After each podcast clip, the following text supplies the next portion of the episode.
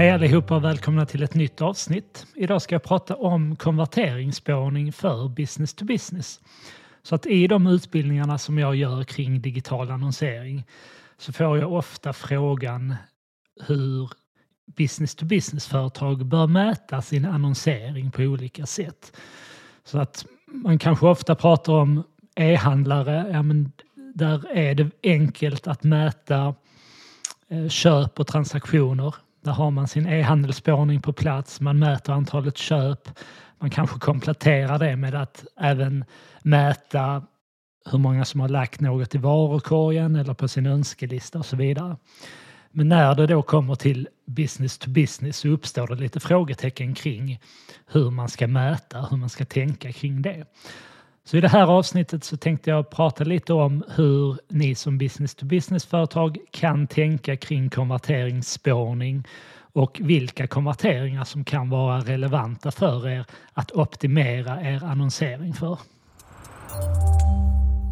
Så ni som tidigare har deltagit vid mina utbildningar eller som har lyssnat på podden tidigare kanske kommer ihåg att jag brukar dela in konverteringar i två olika kategorier.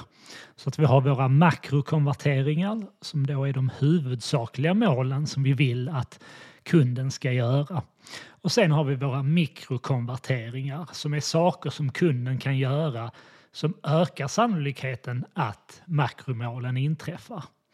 Så att makromålen för en business-to-business-verksamhet är oftast någon form av kontaktförfrågan. Det kan vara att man väljer att fylla i ett formulär eller att man väljer att kontakta en säljare genom att klicka på ett telefonnummer eller en e-postadress. Så det som är viktigt för din business-to-business-verksamhet är ju att identifiera vilka är de här makrokonverteringarna som vi har på vår webbplats idag. Hur sker själva kontaktförfrågan för våra kunder i dagsläget? Och sedan då, då mikrokonverteringarna. Det kan vara allt ifrån att någon väljer att ladda ner en broschyr genom att klicka på en pdf. Det kan vara att de tittar på ett YouTube-klipp som är inbäddat på er webbplats som presenterar en viss produkt eller tjänst. Det kan vara att de anmäler sig till ett webbinarie eller att de väljer att ladda ner någon form av kostnadsfritt material i utbyte mot att ni får deras kontaktuppgifter.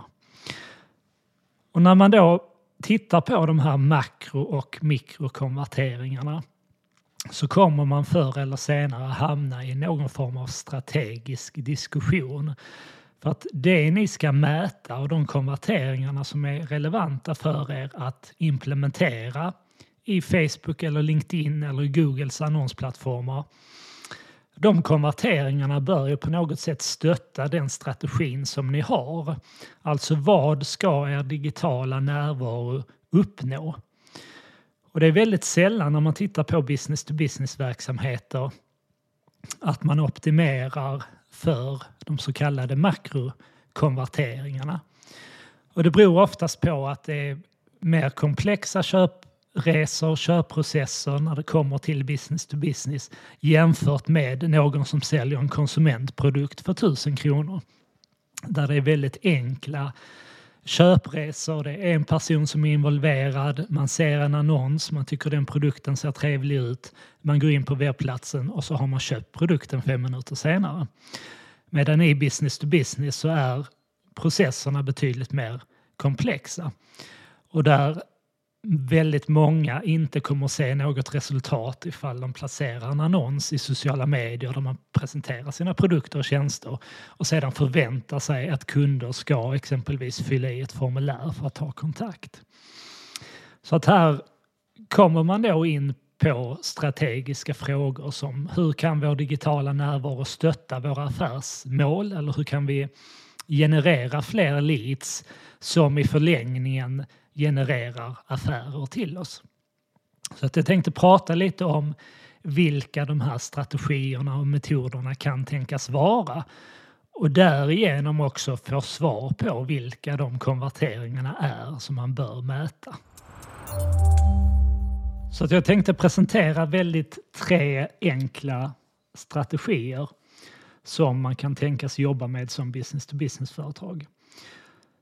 Och det handlar då om att man istället fokuserar på de här mikrokonverteringarna, för att man vet att det i förlängningen kommer att generera fler kunder eller fler affärsmöjligheter.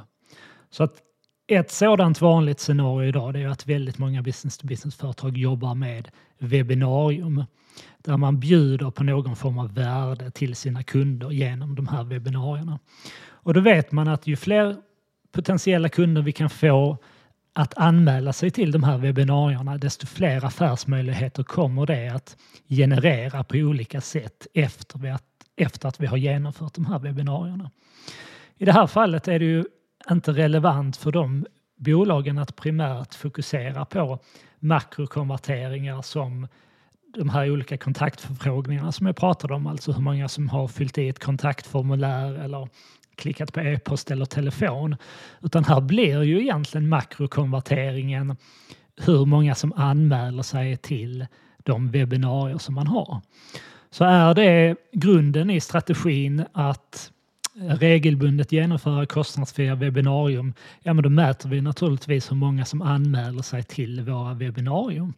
Då kan vi också implementera den här konverteringen i de annonsplattformar som vi använder, Facebook, LinkedIn exempelvis, för att optimera annonseringen för den konverteringen och på det sättet berätta för Facebook och LinkedIn att det är den här konverteringen som vi vill uppnå, det är det här som är viktigt för oss. Och så försöker då Facebook och LinkedIn att visa annonserna mer för dem som med högre sannolikhet kommer att registrera sig till ett webbinarium. Likadant kan vi göra för fysiska träffar, alltså när, när pandemin är över och vi börjar ha mer fysiska evenemang. Likadant där, säkerställ att de system ni använder för att ta emot anmälningar, att ni kan implementera konverteringsspårning för att optimera för de konverteringarna i er digitala annonsering. Jag ser att det är väldigt populärt att använda tredjepartsverktyg för att hantera anmälningar.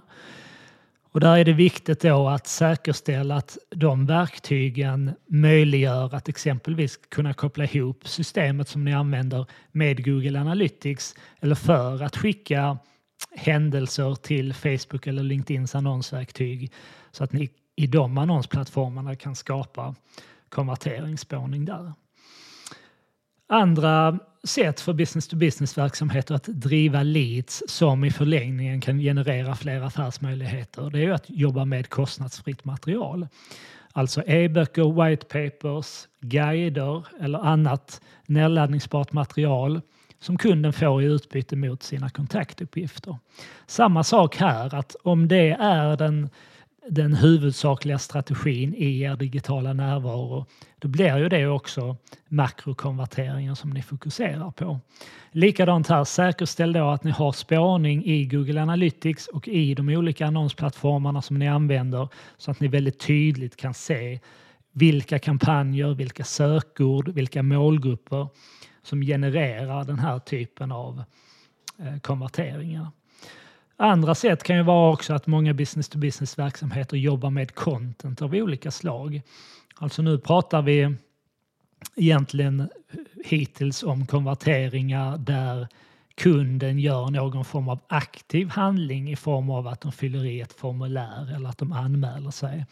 Men jobbar man mycket med content kan det även vara relevant att mäta exempelvis tid på sida för att skapa sig en uppfattning om hur många som egentligen konsumerar det innehållet som man publicerar, istället för att bara titta på hur många har klickat in på det här innehållet. För det behöver inte vara samma sak som att de faktiskt har tagit del av det.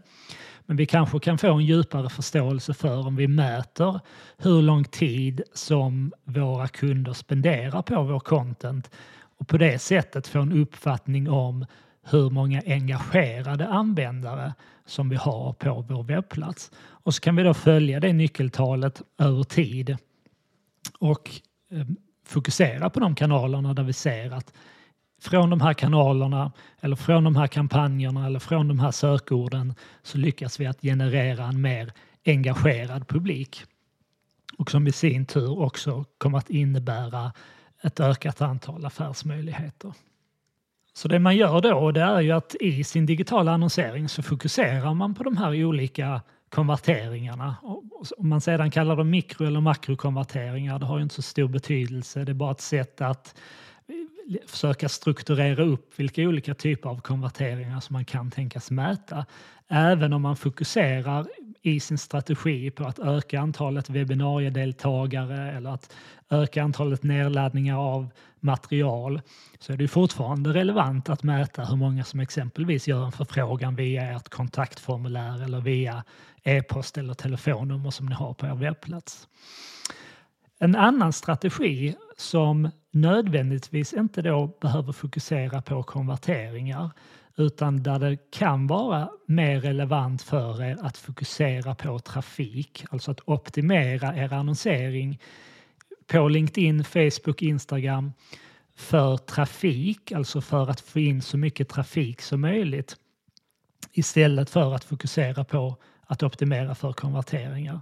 Det kan vara i de fallen där man arbetar med tredjepartsverktyg som läser av vilka företag som har besökt specifika delar av er webbplats.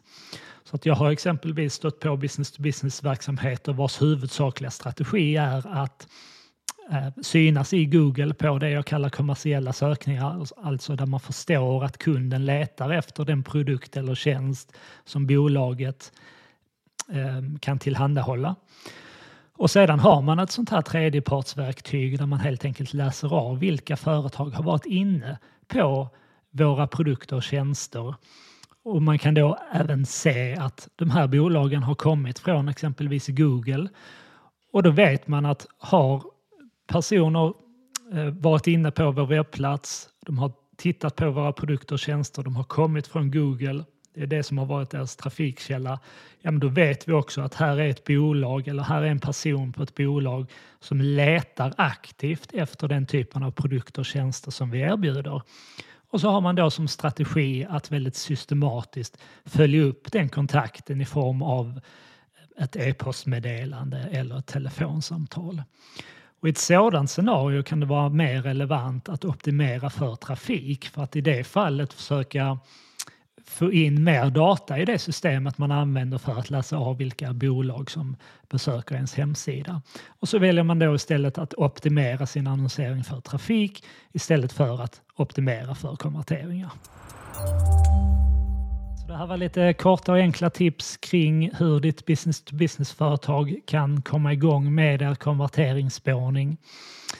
Bläddra gärna genom poddarkivet, där finns hur mycket tips och inspiration som helst kring just digital annonsering. För dig som är intresserad av att lära dig Google Ads eller Campaign Manager på LinkedIn eller Facebook Ads Manager, så kommer jag ha ett antal lärarledda tillfällen under den kommande perioden. Nästa tillfälle är Facebook Ads Manager den tjugofemte mars. Sedan följer det av LinkedIn Campaign Manager den trettioförsta mars, och sedan, sedan den tjugoåttonde i fjärde kommer jag ha en lärarledd kurs i Google Ads. Jag lägger med länken i anslutning till det här avsnittet, och du hittar mer information om de här kurserna på Nivides hemsida nivide punkt se. Där kan du läsa mer och anmäla dig till något av de här tillfällena. Så med det sagt så önskar jag dig lycka till, och så hörs vi igen på måndag. Ha det bra!